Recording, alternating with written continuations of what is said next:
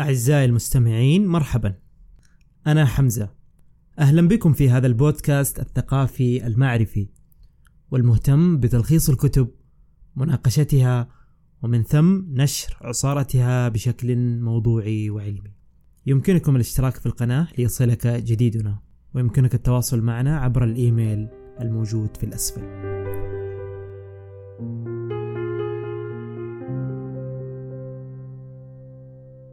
في الحلقة الأولى سنناقش كتاب آه، الحنين إلى الخرافة وهو كتاب للدكتور عادل مصطفى. آه هذا الكتاب يعتبر تتمة لكتاب آه المغالطات المنطقية الذي أصدره الدكتور عادل مصطفى أيضا.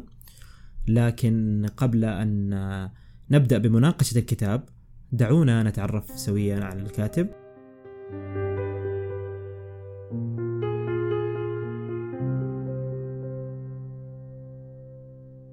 الدكتور عادل مصطفى هو طبيب نفسي مصري معاصر من مواليد مدينة القاهرة في الثامن من نوفمبر 1951 آه، حائز على جائزة أندريلا لاند في الفلسفة وجائزة الدولة التشجيعية في العلوم الاجتماعية الفلسفة المعاصرة عام 2005 قدم للمكتبة العربية 30 كتابا في الفلسفة والأدب والعلم والطب النفسي.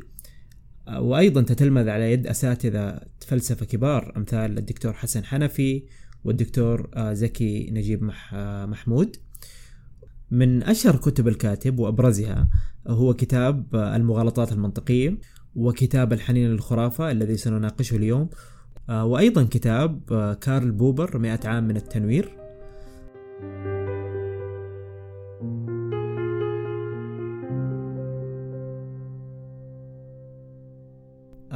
سأبدأ الكتاب باقتباس جميل جدا للكاتب. يقول فيه تجارتان لا تعرفان البوار تجارة الخبز وتجارة الوهم. في البدء دعونا قبل أن نغوص في الكتاب نبدأ بالمقدمة. وللأمانة مقدمات الدكتور عادل المصطفى جدا رائعة وتعطيك يعني المقدمات بحد ذاتها يعني ممكن أن تكون كتابا من من روعتها. في المقدمة يقول إن الذهن البشري معطوب بطبيعته وليست إجراءات البحث العلمي سوى تدابير تعويضية لتدارك هذا العطب الصميم.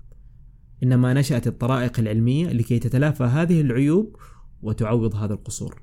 وأيضا يقول إن للخرافة غريزة حشرية تنتحي إلى الشقوق وتعشق الثغرات وتقيم في الفجوات يسود الدجل ويركز لواءه في المناطق التي ما زال العلم فيها مبلسا محيرا لا يملك جوابا حاسما. ما يميز الدكتور عادل مصطفى في يعني أن له أسلوب آه، مميز في الكتابة. يعني تجد عذوبة الكلمات والمصطلحات السهلة السلسة وأيضا البليغة في نفس الوقت. آه، أيضا الخرافة جاذبية هائلة. يعني مقارنة بالعلم الخرافة تظل هي هي الأصل تظل هي العلم الأقدم. آه يقول أيضا الكاتب هنا أنها هي التي قدمت للإنسان الوعد والسلوى يوم كان ملقا هملا في عالم موحش ملغز خطر. آه يعني في السابق كانت هي أنيس الأيام كانت هي سمير الليالي كانت هي الشيء الذي يواسي بها الإنسان نفسه أو يحاول أن, أن يبتكر بها إجابات لألغاز. وكوكبنا يعني مليء بالألغاز يعني مهما حتى مع تقدم العلم تظل الأشياء التي لا نعرفها أكثر بكثير مما نعرفه. وأن التكنولوجيا مهما تقدمت يعني تظل وصلت إلى جزء يسير يسير جدا من ألغاز هذا الكون. وهذا أيضا ليس تبرير للخرافة أو تسللها إلى أدمغة الناس وعقولهم ولكن يعني علينا أن نكون حذرين خصوصا في المناطق التي يعني لم يصل إليها العلم يعني أو لم تتسلل إليها أنوار المعرفة. آه لذلك يعني هذا الكتاب يعطينا مثلا يعطينا يعني معايير واضحة جميلة وضعها الكاتب في التمييز ما بين العلوم الحقيقية والعلوم الزائفة. وما هي الأمارات التي من خلالها نعرف أن الشيء الذي أمامنا هو حقيقي أو علمي أم هو خرافي آه، جذاب فقط يعني. أيضا في المقدمة تحدث الكاتب عن أهمية دراسة الخرافة. آه، وذكر هنا يعني أن من حق الناس أن تتلقى المعلومات الصحيحة. من حق الناس أيضا أن تؤسس قراراتها واعتقاداتها على بيانات صادقة لا زيف فيها ولا خداع. أيضا من حق المرضى أن يتلقوا العلاج الحقيقي ومن حق المصوتين مصوتين أن يدلوا بأصواتهم بناء على حقائق. لذلك يعني دراسة مواضيع الخرافة هي ليست ترفا وإنما ضرورة. وفي عالمنا الجديد يعني عالم ال social media آه، هي يعني هي يعني عوالم أمطرتنا بوابل من الخرافات وسيول من الغثاء المنفرد والنظريات السلب الزائفة والدجل ولم تعد مشكلة التمييز بين العلم واللا علم كما ذكرنا ترف بل هي قضية ملحة وضرورة تعلو على كل الضرورات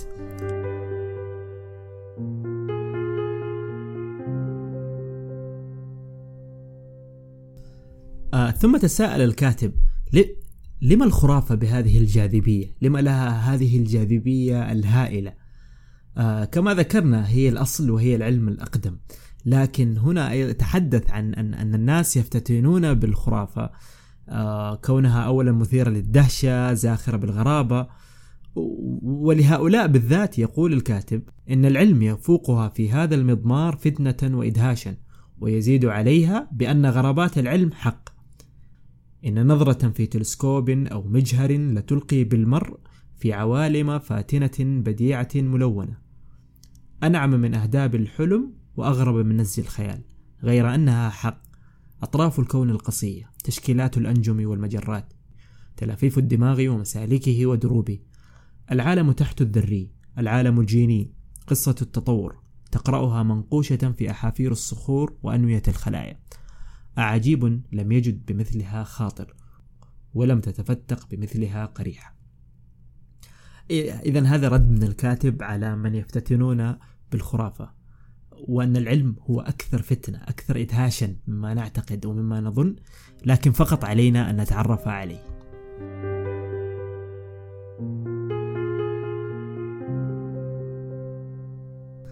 آه، أيضا هنا تحدث أيضا عن سر تمسك الناس بالخرافة.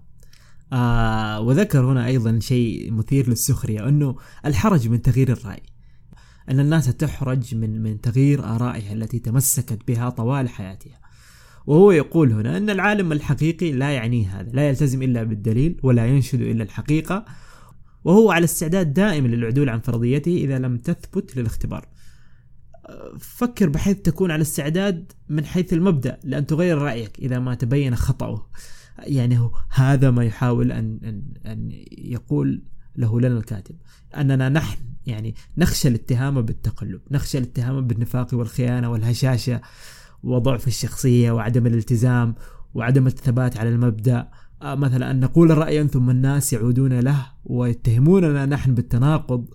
آه لذلك نحرج أحيانا نتمسك بالخرافات حرجا من تغيير آرائنا خصوصا تلك الآراء التي يعني تثقل كاهلنا يعني من خلال الإرث المجتمعي العادات والتقاليد المجتمع المحيط حولنا.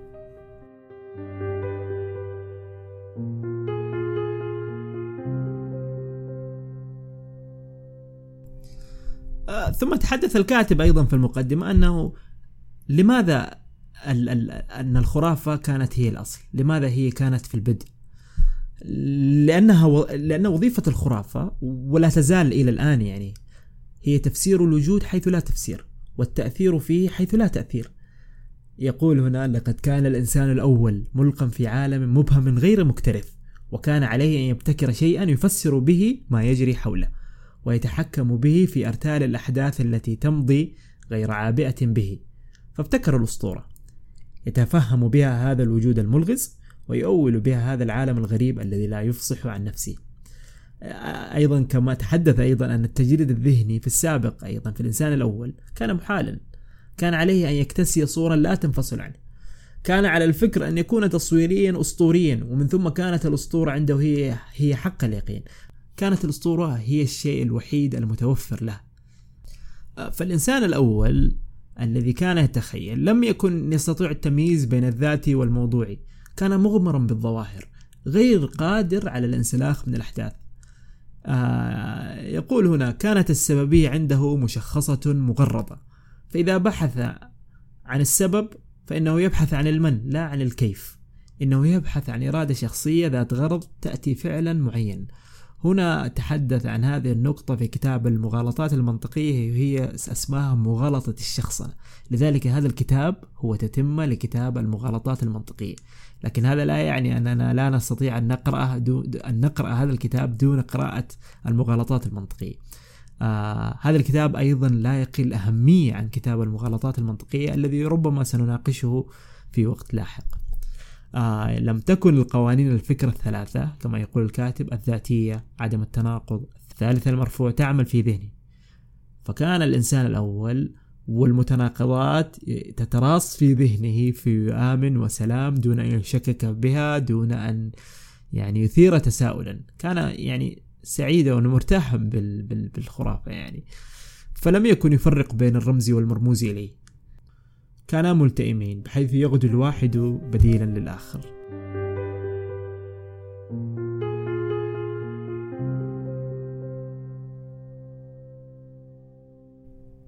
ثم يأتي السؤال هنا. كيف انعتقت البشرية من الخرافة؟ إن الانعتاق من الخرافة أو انعتاق العلم من الخرافة لم يأتي دفعة واحدة.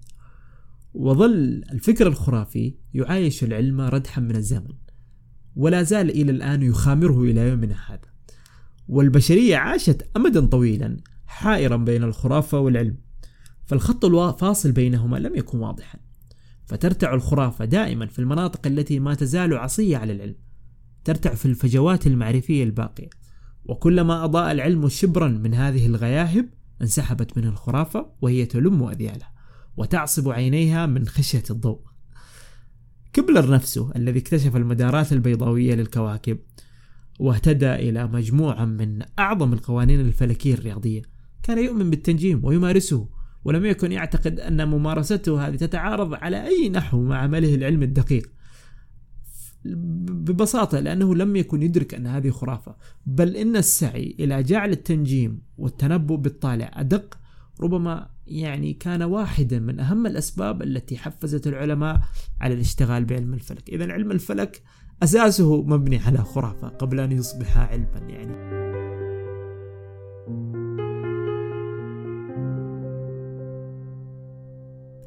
ثم يتساءل في المقدمة تشارلز فرانكل ما الخط؟ ما الذي يجذب المثقفين إلى اللامعقول وينفرهم من العقل والعقلانية؟ ما الذي أدى بشريحة من علية الناس ومن خيرة الأكاديميين إلى اليأس من العقل والموجدة على العلم ومنهجه وكيف يتأتى ذلك؟ من أناس ينتمون إلى جامعات ومؤسسات جعلت التزامها الرسمي والتقليدي ممارسة البحث العقلاني والتبشير به. يعني نحن قد نقبل الخرافة من شخص بسيط شخص عامي شخص غير أكاديمي. لكن في زمننا هذا نجد يعني كثير من الأكاديميين الفكر الخرافي وهو لا ينفصل آه، في سواء في بحثه في طريقة تفكيره في طريقة اتخاذاته للقرار. ف إنهم يتخذون من المعقول موقفا مؤصلا ومفصلا ويؤكدونه باعتزاز ويذودون عنه ببسالة ويرون إلى العلم بل إلى كل التحليل المنطقي والملاحظة المنضبطة ومعايير الحجة السديدة ومثال الموضوعية. يرون إلى كل ذلك على أنه تجهيل منظم يضلنا عن طبيعة العالم الحقيقية وعن متطلبات الإنسانية الأصيلة. وهذا خطأ خطأ فادح جدا. فجميع المشكلات الإنسانية سواء كانت معرفية عاطفية اجتماعية مردها في النهاية يعني وأساسها هو فقدان الانسجام الانسجام بين الإنسان وبيئته بين رأسه وقلبه بين أفكاره وغرائزه. هكذا تقدم لنا حركة لا معقول صورة للحياة الصالحة إنها حياة حياة الخلو من الاضطراب والضيق عكس حياة العلم. حياة منعتقة عن طريق النشوة الانفعالية أو التأمل الجذري من الندم على الفائت ومن تنغيص القرارات وأخطار اللامعصومية. ومن السهل سواء اتفق المرء مع اللامعقول أو اختلف أن يفهم لماذا كان للمعقول جاذبية دائمة. يقول الكاتب هنا إنها تقدم رؤية لضرب من السلام والقبول والالتزام الغير مشروط انتفت فيه الأخطار والآلام والهموم المعتادة للوجود البشري. هنا شخص الكاتب المشكلة وضع يده على الجرح كما يقال يعني من من كل زواياه يعني سواء من زوايا الفكرية من زوايا المعرفية العاطفية الاجتماعية. لذلك كما ذكرت مقدمات عادل مصطفى يعني ممكن أن تصبح كتابا منفصلا عن عن عن كتبه يعني.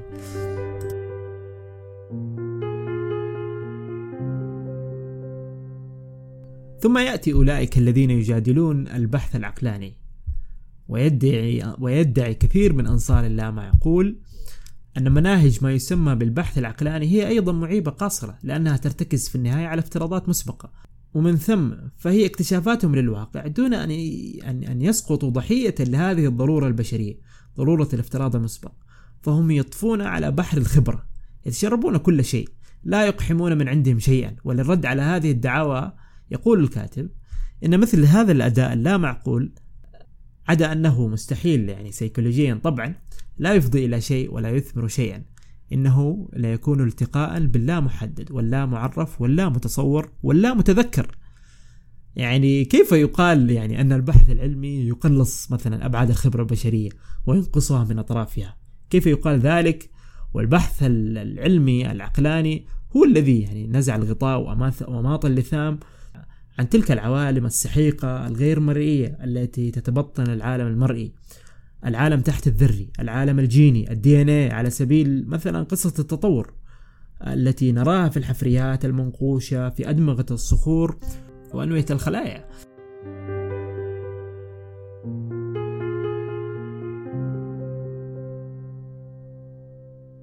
آه إلى هنا وصلنا إلى نهاية الحلقة. آه شكرا لاستماعكم. اشترك في القناة ليصلك جديدنا. ويمكنك التواصل معنا عبر الإيميل المرفق في الأسفل. إلى اللقاء.